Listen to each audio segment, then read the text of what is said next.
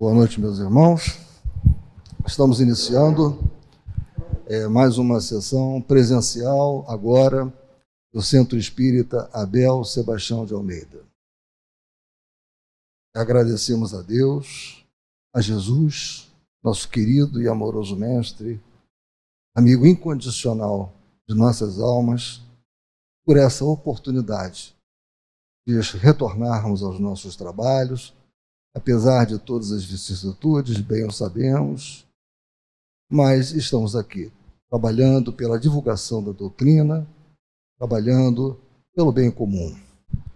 Que Deus nos ampare, que os bons espíritos nos protejam, que Abel Sebastião de Almeida esteja entre nós com toda a sua falange de abnegados trabalhadores da espiritualidade.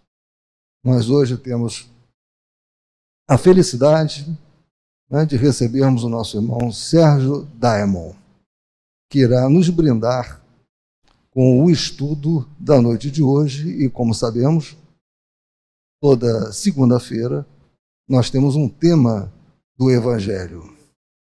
E hoje nosso irmão Sérgio Daimon irá nos brindar com o estudo programado. Sérgio, por favor, tenha bondade. Pode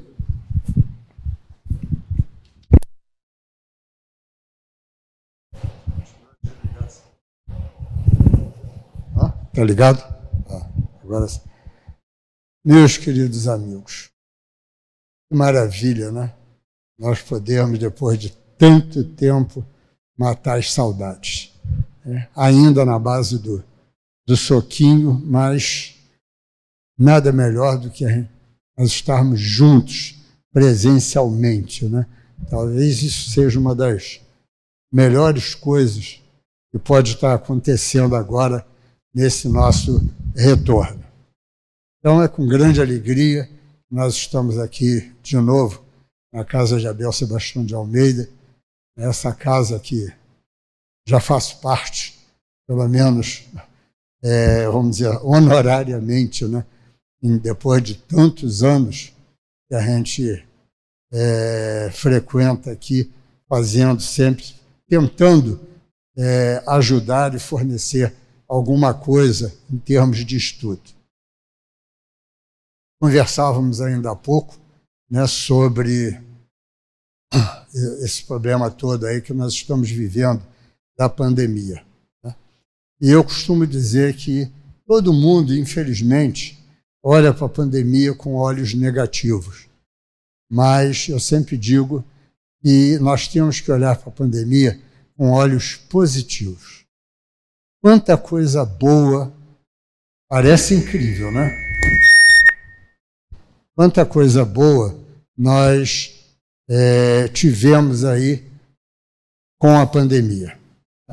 A primeira coisa que eu, que eu sempre digo tá, que a melhor coisa que a pandemia pode ter feito para todos nós tá, é o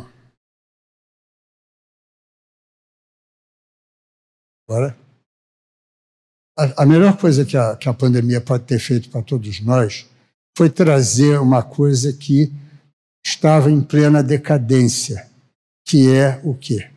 Família. Para mim, no meu entender, o maior ganho que nós temos da, da pandemia é a família. Por que a família? Porque ela nos obrigou a ficarmos todos juntos. Quantas famílias estavam aí praticamente quase que não se conheciam, se esbarravam dentro de casa? Quantas pessoas descobriram que tinham filho? Né? Muitos devem ter descoberto que tinham filho dentro de casa e nem sabiam disso, porque saem de manhã cedo com o filho dormindo, chega da noite com o filho dormindo. Então, quando um dia acordaram dentro de casa e deram de cara com um filho, tá? devem ter levado um susto por causa disso. Tá? Então, a pandemia, o que, que ela fez? Ela nos uniu, ela nos colocou dentro de casa. E nós sabemos que família é aquela grande criação divina para ajudar no nosso progresso, para ajudar na nossa evolução.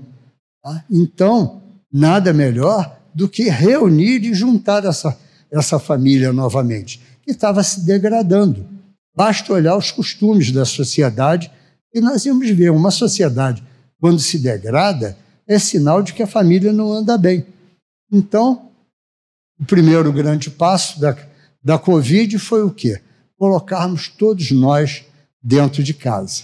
E isso daí trouxe uma série de experiências interessantes. Nós sabemos que todos nós vamos evoluir cada vez mais. Nós sabemos que nós, espíritos, espíritos, por exemplo, não temos sexo. Né? Então, mas que nós temos passar por experiências tá? no sexo masculino e experiências no sexo feminino. Tá? E muitos não aceitam isso. Então, o que, que a pandemia faz com a família? Obriga todos nós a assumirmos tarefas dentro de casa. Não, isso é tarefa da minha mulher. Não, isso é tarefa de homem. Não existe mais isso. Tá? Existe a tarefa dentro da família. Então, foram aqueles pais que nunca sentaram para estudar com o filho, passaram a estudar com o filho. São aqueles pais tá, que não, não, não dividiam as tarefas da casa entre, com, um com o outro. Tá? Toda essa turma foi obrigada a um aprendizado novo. Olha a evolução. Olha, olha o progresso sendo feito aí. Que nós temos que progredir. E para progredir, os Espíritos dizem, para que nós cheguemos à perfeição, é necessário que nós saibamos tudo. Então vamos começar das coisas mínimas dentro de casa. Então, a pandemia fez isso de, de bom. Segunda coisa que a pandemia fez de bom para todos nós. Mostrou quanto tempo nós temos disponível. Quanto tempo nós temos tá, que não sabemos utilizar. E muitos perderam essa oportunidade. Tá? Não utilizaram bem. Uma boa leitura e tudo mais. E nós espíritas, eu espero pelo menos que a grande maioria tenha aproveitado para ler, estudar, pesquisar, analisar, porque a própria pandemia, tudo o que aconteceu e está acontecendo, são aulas práticas de doutrina espírita para todos nós. Eu, tô, eu estou falando da família, por enquanto. Aí muitos vão dizer: ah, mas tem família aí que se desagregou. Tem família que a violência imperou dentro da família. Violência contra a criança, violência feminicídio e tantas outras coisas mais. Ora, olha material aí para nós analisarmos à luz da doutrina espírita. Olha quanto material bom aí. Né? Ah, a violência contra a criança dentro de casa. Calma, vamos com calma. Violência contra um corpo de criança, mas um espírito milenar dentro daquele corpo. Ai daquele né, que pratica as coisas erradas. Então, aquele que praticou a violência contra a criança, ele é culpado. Ele é culpado, porque ele perdeu uma oportunidade da reencarnatória de o quê? De progredir, de não fazer mais tudo aquilo que ele vinha fazendo ou que os seus instintos primitivos ainda faziam com ele. Então, ele, ele, ele perdeu essa oportunidade aquele espírito encarnado ainda num corpo de criança, quem é aquele espírito? Não sabemos. Que dívidas ele traz do passado? Não sabemos. Quais as escolhas dele, deles, para essa encarnação em termos evolutivos? Também não sabemos. Não terá escolhido ele de desencarnar de uma forma brutal, violenta, exatamente para resgatar erros do passado? Porque todos nós temos que, muitas das vezes, entender o seguinte: nós, espíritos, quando estamos na espiritualidade? Nós não temos a preocupação com a conservação do nosso corpo. Então nós temos uma visão muito grande da nossa própria vida. E quando nós olhamos a nossa própria vida, nós fazemos o quê? Procuramos quais os melhores meios para eu evoluir, para que eu possa progredir, para que eu possa resgatar os meus erros do passado. Eu não estou preocupado lá na espiritualidade, quando eu escolho, eu não estou preocupado que eu, que eu vou desencarnar da forma A, B ou C, agora lá na, no, lá na, na cidade de Capitólio, né? Tá. Você fica encarnado dizendo: Meu Deus, como é que um espírito pode escolher para que uma, uma barreira daquele tamanho caia em cima dele? Mas ele escolhe. Nós escolhemos as nossas provas, porque nós estamos interessados no nosso progresso. E mais ainda, muitas das vezes, o que acontece? Nós escolhemos provas semelhantes, semelhantes, tá? Ou com aquilo que eu, por acaso, tenha feito com os meus semelhantes. Para quê? Para que eu aprenda, entenda o quanto aquele a quem eu atingi sofreu. Vamos lá, já, já repararam que ó, Minas Gerais, é, Bahia e tudo, né? Tá esse problema sério de, de inundações, muita chuva e tudo mais. Mas já repararam uma coisa? Pouquíssimos desencarnes. Muito poucos desencarnes. Para o volume de água, disso daquilo, a quantidade de desencarnes está muito pouca. Mas a quantidade de perda de bens materiais é imensa. Todo mundo perdendo tudo. Quem são esses? Não terão sido aqueles que usurparam do, dos bens de outros e fizeram com que os outros ficassem sem nada, só com a roupa do corpo? Então veja, não há necessidade de eu fazer a mesma coisa com ele. Tá? Somos atraídos para um determinado lugar ao longo dos séculos para que naquele momento, através tá, de um movimento natural, que, é, que é, são as chuvas, isso e aquilo, você de roldão perca tudo aquilo que você um dia você tomou de uma outra pessoa. Então você vai passar tá, pela mesma dificuldade. E você vai entender o mal que você fez àquela pessoa. Por que, que nós passamos por isso? Para que eu entenda a necessidade de um dia pedir perdão àquela pessoa pelo erro que eu cometi contra ela. Então, eu tenho que sofrer na minha própria pele tá, aquelas dificuldades para eu entender como é que eu posso entender o sofrimento de uma pessoa, muitas das vezes, se eu, dentro da minha arrogância, a minha prepotência, a minha vaidade, o meu egoísmo, eu não consigo perceber isso. Então, eu sou forçado pela vida a passar por aquela dificuldade para poder entender tudo isso. Porque nós não temos ideia do que é isso. Nós não temos ideia do que é ficar com a roupa do corpo. Nós não temos essa ideia. Não imaginamos isso.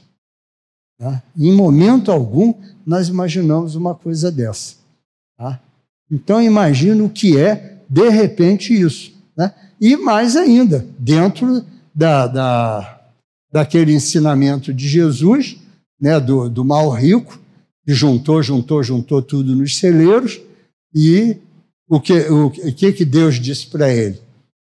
De que adiantou tudo que ajuntaste, se essa noite levarei a tua alma? Então Deus dá, Deus põe e Deus dispõe. Tá? Então, quer dizer, a qualquer momento você pode perder isso. Né?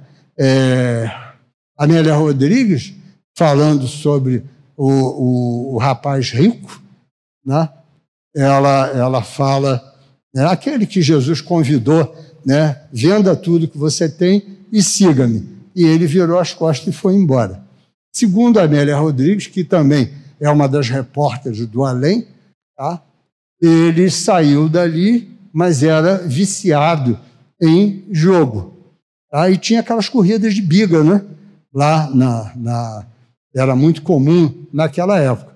E ele vai, aposta e perde tudo. Fica sem absolutamente nada. Né? Então, ver como é a vida para todos nós. Né? E aí, por que, que nós estamos falando isso? O que tem isso a ver com o nosso estudo de hoje, que é dai gratuitamente o que gratuitamente recebeste? Tudo. A pandemia nos convidou exatamente a isso, a dar de graça aquilo que nós estamos recebendo aqui de graça.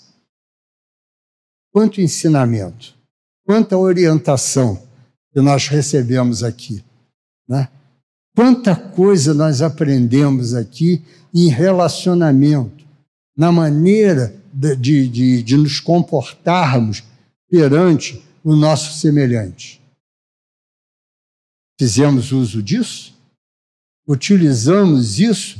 Demos de graça para os outros a palavra amiga, o consolo, a presença no momento difícil? Não resta dúvida que lá atrás né, no, no auge da pandemia, era difícil você ir a um velório, a uma coisa qualquer, estar presente lá, até por causa dos problemas sanitários, vamos dizer assim. Mas isso não impedia você de dar um telefonema, de dar uma ligação por WhatsApp, de vídeo para aquela pessoa, para que ela visse, para que ela se sentisse confortada com a sua presença. Isso é dar de graça. É você fazer é esse tipo, faz uma chamada e conversa com aquela pessoa. Tá? Leva a palavra ali, leva o consolo para todos eles. Né?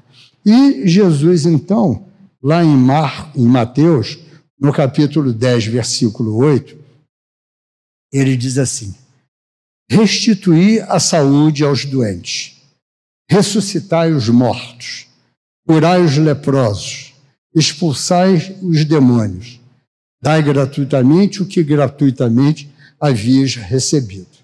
Né? Restituir a saúde aos doentes. Né? Quantos são doentes da alma? Né? E quem são esses doentes da alma? Aqueles que estão presos ao egoísmo, ao orgulho, à vaidade, à arrogância, à prepotência, a mesquinhez. Esses são os doentes da alma.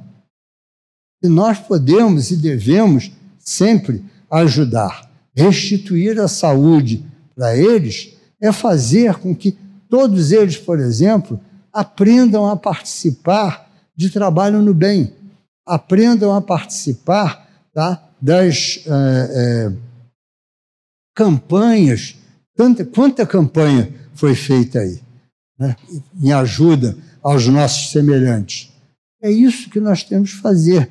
Esses são os chamados doentes, os doentes da alma. Eles não têm a saúde suficiente. Ressuscitai os mortos. Quem são esses mortos?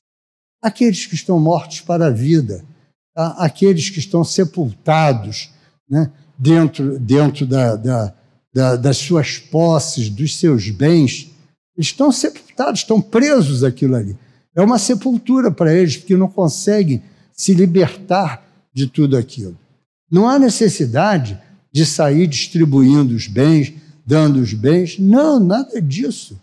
Mas há necessidade de nós aprendermos a nos libertar desses bens materiais. Como Lázaro, né? Temos que tirar a pedra da frente para poder sair.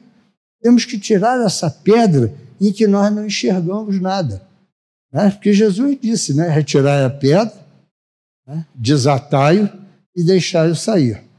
São as três frases que Jesus usa perante o sepulcro de, Lázaro. Né? Retirai a pedra. É o que a doutrina está fazendo conosco hoje. Retirando a pedra da ignorância, a pedra dos preconceitos, a, a, a pedra do sobrenatural, da falta de conhecimento, tudo isso a, a, a doutrina está tirando. É essa pedra. desataio, ou seja, liberte-o das suas amarras pessoais, que são essas coisas todas, tá? Os bens materiais, o apego exagerado à família e a tantas outras coisas mais. Isso são ataduras que segura cada um de nós, como se fôssemos verdadeiros mortos que precisam sepultar. Ah, então nós temos que ajudar nisso tudo para quê? Para que deixai-o ir. E deixai-o ir, nós podemos ligar com o quê? A parábola do semeador. Semeador, aquele que semeia, saiu a semear. E o semeador, a semente foi caindo pelo meio do caminho, ou seja, ele foi colocando a semente. Mas a parábola não fala nenhuma vez sequer que ele ficou parado na beira da estrada esperando frutificar.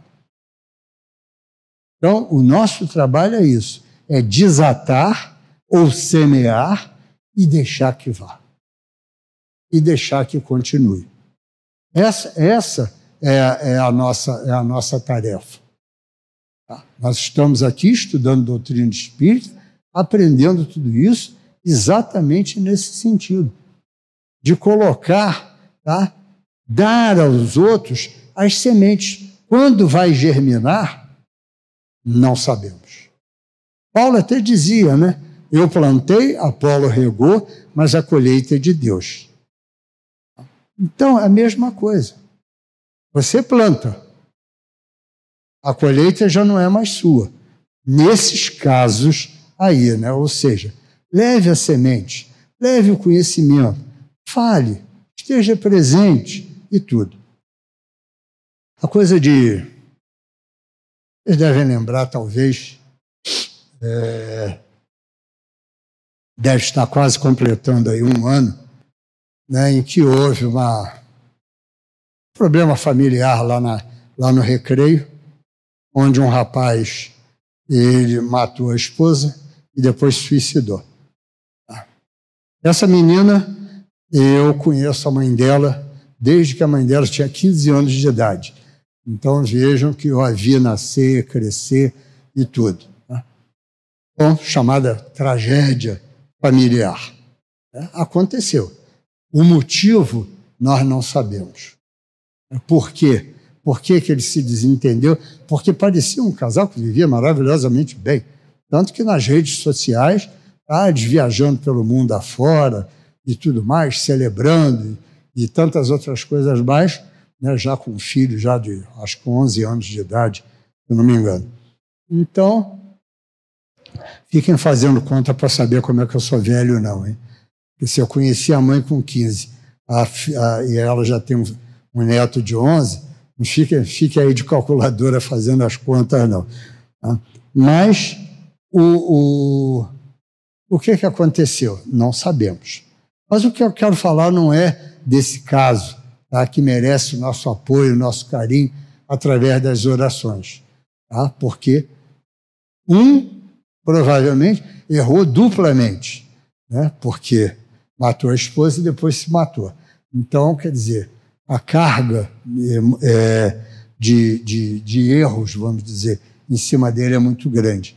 Então nós temos que ter todo amor e todo carinho, como todo bom espírita. Por quê? Porque a doutrina espírita é a única, única doutrina tá, que tem o maior carinho e o maior respeito por aqueles que saíram de forma inadequada da, da, da vida, ou seja, através do suicídio. Nenhuma outra religião aceita isso. Nenhuma. Nenhuma delas aceita. Não tem missa, não tem reza, tem problema até de sepultamento.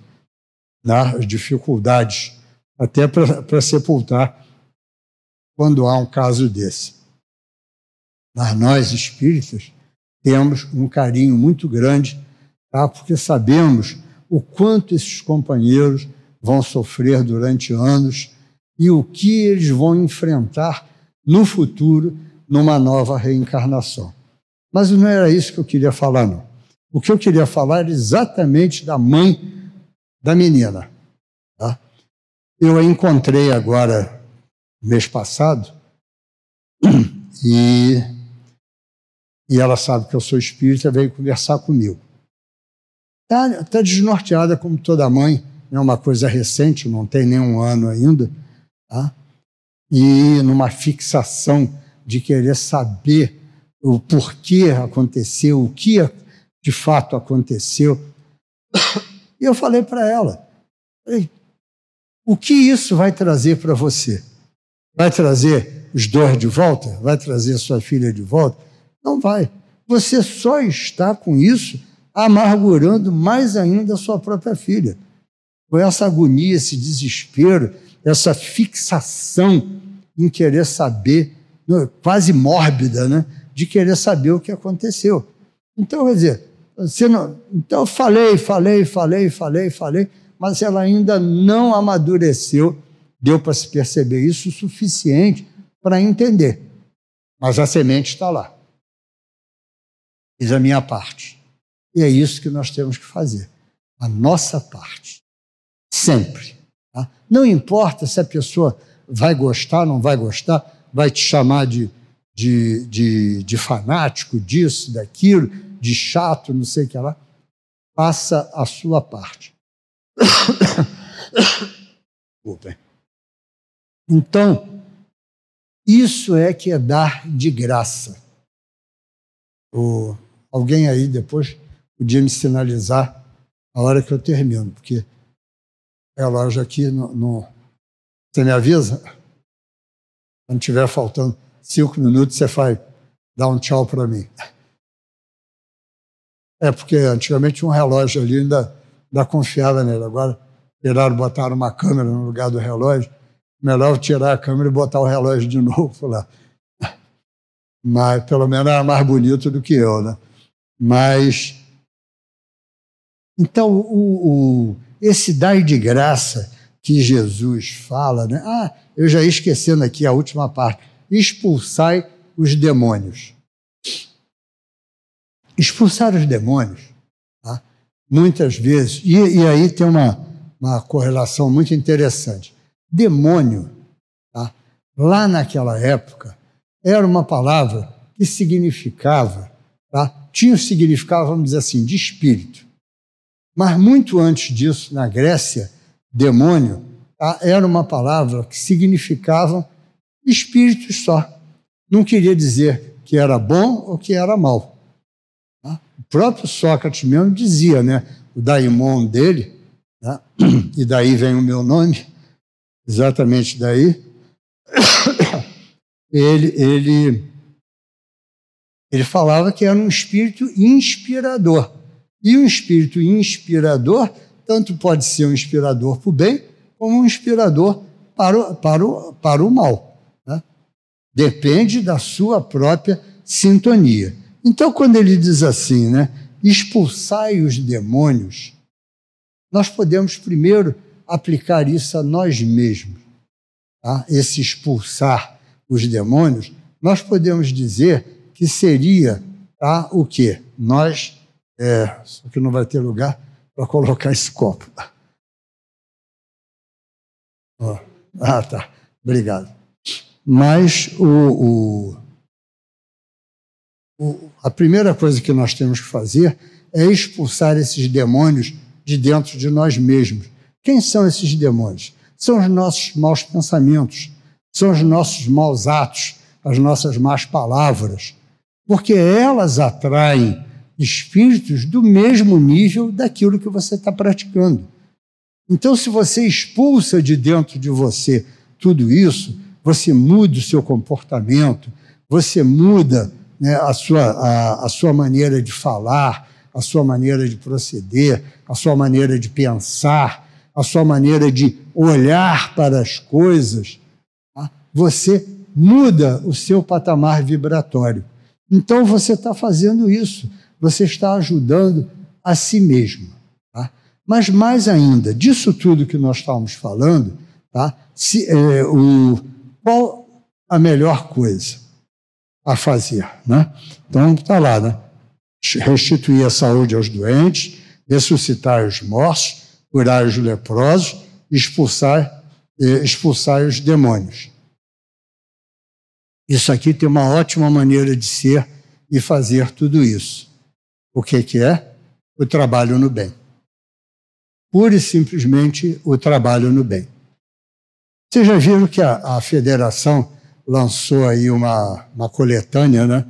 né? Com todas as páginas escritas por Emmanuel. Né? Então é o Evangelho por Emmanuel. Procurem dar uma, uma olhada assim, aleatoriamente, tá? e vocês vão descobrir coisas interessantíssimas. Primeiro, Emmanuel não se cansou de traduzir cada versículo para nós. Tem um versículo que eu não me lembro agora qual é, tá? eu encontrei 15 páginas de Emmanuel a respeito desse versículo. São 15, 13, se eu não me engano, no, no, no livro de Mateus e duas, eu acho que no livro de Lucas ou Marcos. Tá?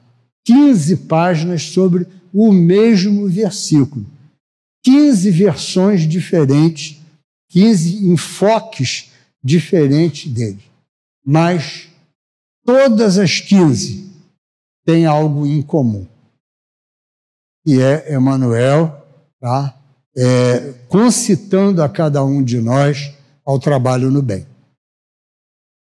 Ele diz que é o melhor remédio para todos nós, é o trabalho no bem. Porque quando você trabalha no bem, o que, que você está fazendo? Você está dando de graça para o outro aquilo que você recebeu.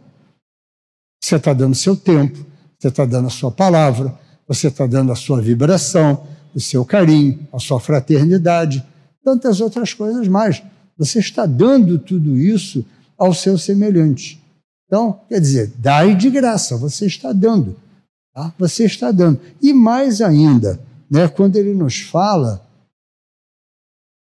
uma coisa muito curiosa. Aquele que mais recebe é aquele que mais dá. Parece estranho, né? Mas quanto ele diz, quanto mais você dá, mais você recebe. Mais você recebe. E é uma verdade, porque trabalhar no bem não é uma coisa muito fácil. Não é muito simples nós trabalharmos no bem?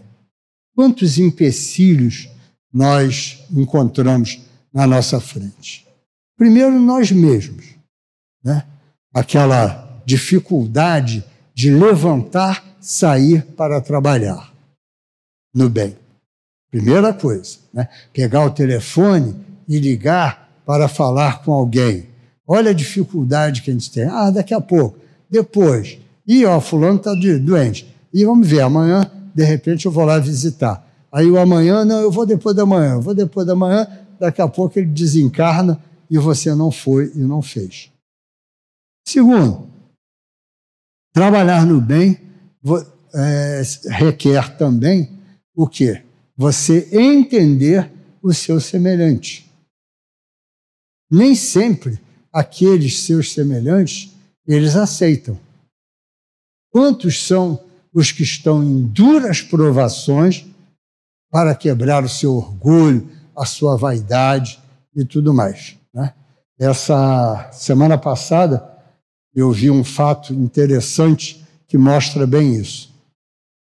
Na saída do supermercado em frente à minha casa, tem uma. Não sei se é um registro de, de água, o que, que é, e tem uma banquetazinha.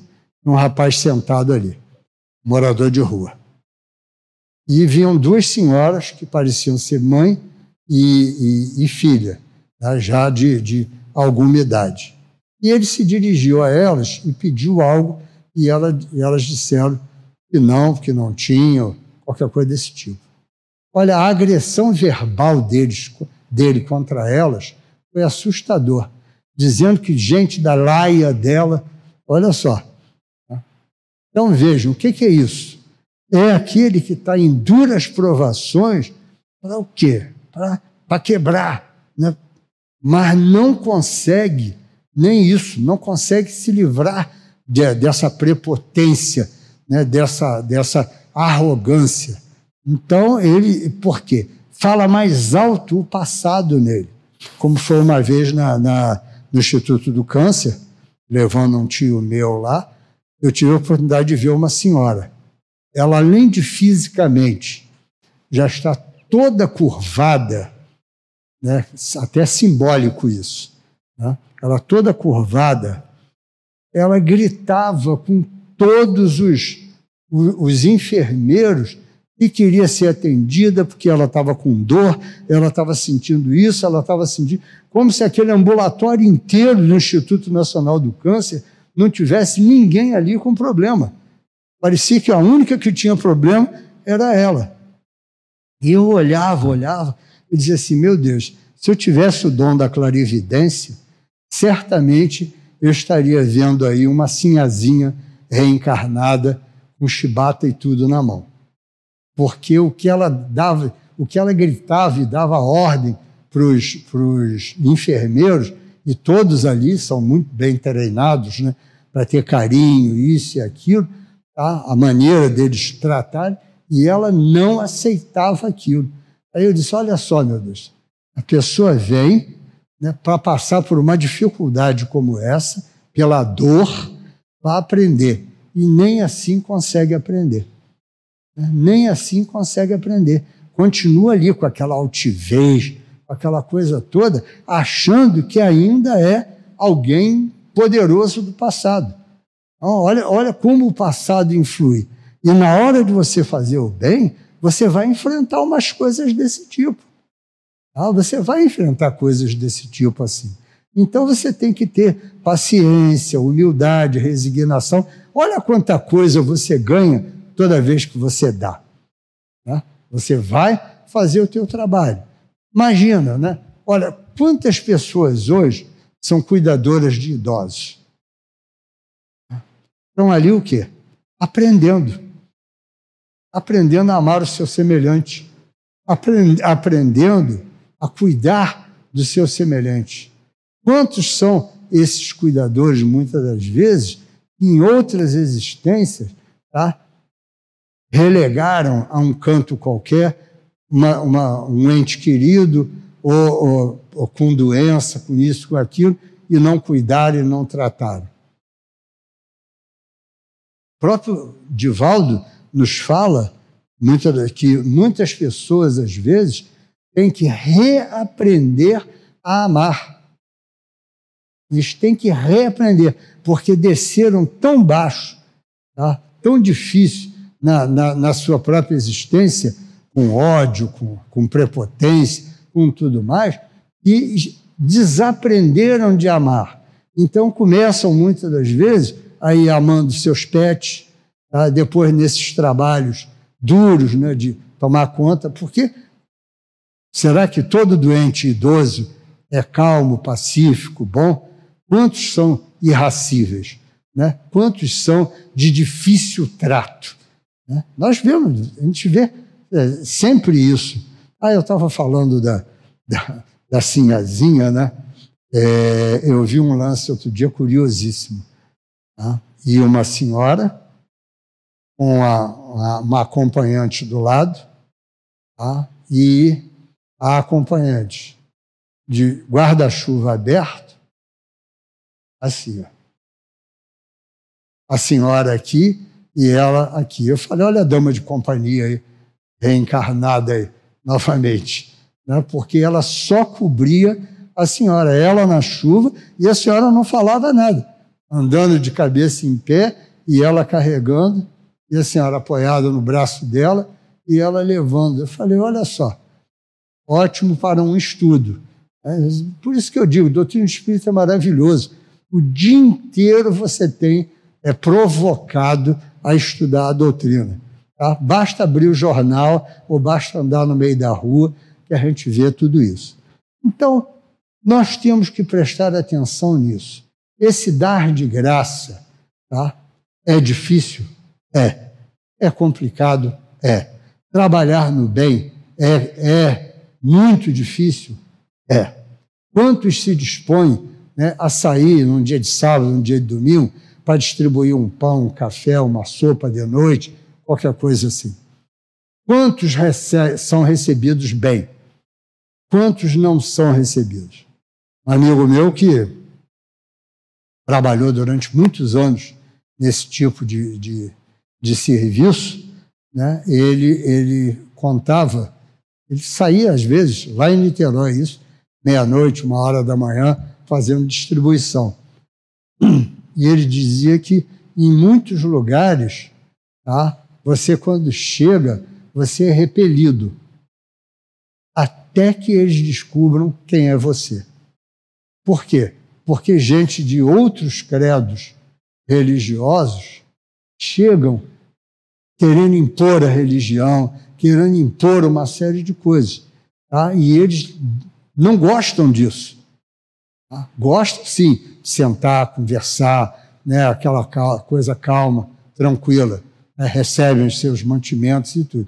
Então, toda vez que as pessoas chegam, elas são repelidas logo de início. Olha a dificuldade de trabalhar no bem, né? Você ter que contornar tudo isso. Olha a dificuldade de trabalhar no bem, como ele dizia. E atrás da rodoviária de Niterói existia um monte que dormia durante a noite lá, tá? E eles chegavam lá, a primeira coisa que eles tinham que fazer era tirar as baratas que estavam andando no rosto de todos eles. Porque estavam, às vezes, tão alcoolizados ou tão drogados que não conseguiam nem ver. Então, eles deixavam tudo lacradinho, bonitinho ali do lado para cada um deles. Mas ainda tinham que fazer esse tipo de coisa. Tá? Tamanha ah, o, o, lugar é, de, de, em péssimo estado de, de, de higiene. Então, quem é que está disposto a isso? Né? Quantas senhoras estariam dispostas a matar barata no meio da rua se ela dentro de casa já é complicada. Né? Imagina, imagina um monte no, no meio da rua. Né? Então, veja como é difícil você trabalhar no bem. Não é fácil. Então, por isso que Emmanuel nos diz né, e, que você ganha muito mais quem trabalha no bem. Você doa, você faz, toda a sua parte, mas quem mais ganha é você. Né? Por causa desse aprendizado, por causa de tudo isso que você vai adquirindo. Tá? Nós temos que ir desenvolvendo dentro de nós né? a paciência, a humildade, a resignação. São três coisas que nós temos que ir aos poucos tá? assimilando através desse, desse trabalho difícil. Não é fácil, é complicado, tá? mas temos que fazer a nossa parte. Não podemos deixar de lado nada. Tá? Volto a dizer: estamos aqui nesta casa recebendo, somos semeadores. Cada vez que aqui a gente vem, a nossa bolsinha de semente aumenta. A cada vez que a gente vem aqui a nossa bolsinha de semente aumenta. E o que estamos fazendo com ela? Qual a utilidade que nós estamos dando a essas sementes? Estamos adorando? Ah, gosto muito da doutrina espírita. Os romances são maravilhosos. Ah, os romances são maravilhosos. Então, é, eu adoro. E, e daí? Qual é a utilidade prática disso? Não, eu, me, eu aprendi muito, tá? eu melhorei muito. E daí? E daí? Só isso? Só isso? É muito pouco. É muito pouco. Nós precisamos de muito mais.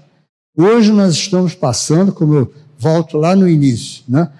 nós estamos passando por esse momento de pandemia, que é um momento de aprendizado. Está né? Tá lá no livro dos Espíritos. As grandes epidemias são para impulsionar o progresso da humanidade. Então, tudo isso vem. Ah, e segundo as informações dos espíritos, a pandemia veio para evitar que nós desvirtuássemos em mais uma grande é, a eclosão de mais uma, uma guerra, vamos dizer, em termos mundiais. Então ela muda, mudou tudo. E, ao mesmo tempo, essa pandemia veio para quê? Né? Para impulsionar, primeiro, o nosso progresso. Gozadíssimo, né? E ah, os espíritos nos falam, espírito não, ah, o, o jornal nos fala que está havendo uma segunda epidemia de gravidez. Outro dia, outro dia saiu isso no jornal. Praticamente no mundo inteiro está havendo tá, uma, uma epidemia, vamos dizer assim, de gravidez, das pessoas engravidando. O que é isso? Né? Retira-se uma leva de espíritos para que possa dar entrada a espíritos mais evoluídos. Olha aí o ciclo sendo feito. Tá? Lentamente o ciclo está sendo feito. Então, estamos tirando. Né? Só no Brasil foram 600 e poucos mil mortos. Mas e no mundo inteiro? Vamos somar. Quantos milhões saíram? Tá? Quantos vão voltar agora disseminados pelo mundo inteiro? E aí, então, os espíritos nos falam que nós, né, que tínhamos a, a mania de dizer que éramos trabalhadores da última hora, nós agora somos trabalhadores da primeira hora. Nós somos trabalhadores da primeira hora. Como a mesma coisa lá atrás. Nós tivemos Kardec, né, depois de Kardec, né, a segunda leva de contratados, vamos dizer assim, são todos aqueles abnegados irmãos que reencarnaram com a missão de materializar na Terra aquilo que já existia no espaço, que são as casas espíritas. Né? Então, todos aqueles que fundaram essa casa já vieram lá da espiritualidade com esse propósito. Já vieram para cá com, com, com, com estatuto, com tudo pronto na mão, para botar a casa para funcionar, porque lá em cima ela já estava funcionando. Então é isso. E nós chegamos aqui como os trabalhadores tá? dá um, vamos dizer, dá um décima hora, né? ou seria a, a, a última hora. Para quê? Para consolidar o trabalho deles, né? fortificando as casas, disseminando cada vez mais a doutrina espírita. Mas também, agora, passamos a ser os trabalhadores da primeira hora. Por que da primeira hora? Porque do nosso trabalho tá, de arar a terra. Tá? O nosso trabalho de disseminar a doutrina, o nosso trabalho de levar o conhecimento aos outros, vai facilitar a chegada desses que estão aí reencarnando. Porque já vão encontrar um terreno pronto, como nós encontramos, entregue a cada um de nós por todos os fundadores de casa espírita. Eles vieram fundar, lá deixaram aqui, já encontramos uma obra pronta. E eles vieram e nós chegamos e já encontramos algo para quê? Para melhorar, aprimorar, crescer cada vez mais. E, e agora o que nós vemos é esse. Agora é a nossa tarefa. Não somos fundadores de casas espíritas. Não. Mas temos a obrigação de trabalhar a terra para que esses espíritos que estão aí lentamente reencarnando, quando eles atingirem a idade da maturidade, a coisa esteja num patamar muito melhor. Então, trabalhamos. Né? É trabalho, trabalho, trabalho, trabalho e mais trabalho. Não tem como nós fugirmos disso. Tá? Estamos aqui para isso. Por favor, não vamos ser daqueles que, ao desencarnar né, e sermos recebidos na espiritualidade por Abel Sebastião de Almeida e toda aquela falange que trabalha com ele, e ele perguntar: Meu filho, o que fizeste com tudo aquilo que eu te dei lá na minha casa? O que fizeste com tudo aquilo que você aprendeu lá? Que Jesus nos abençoe.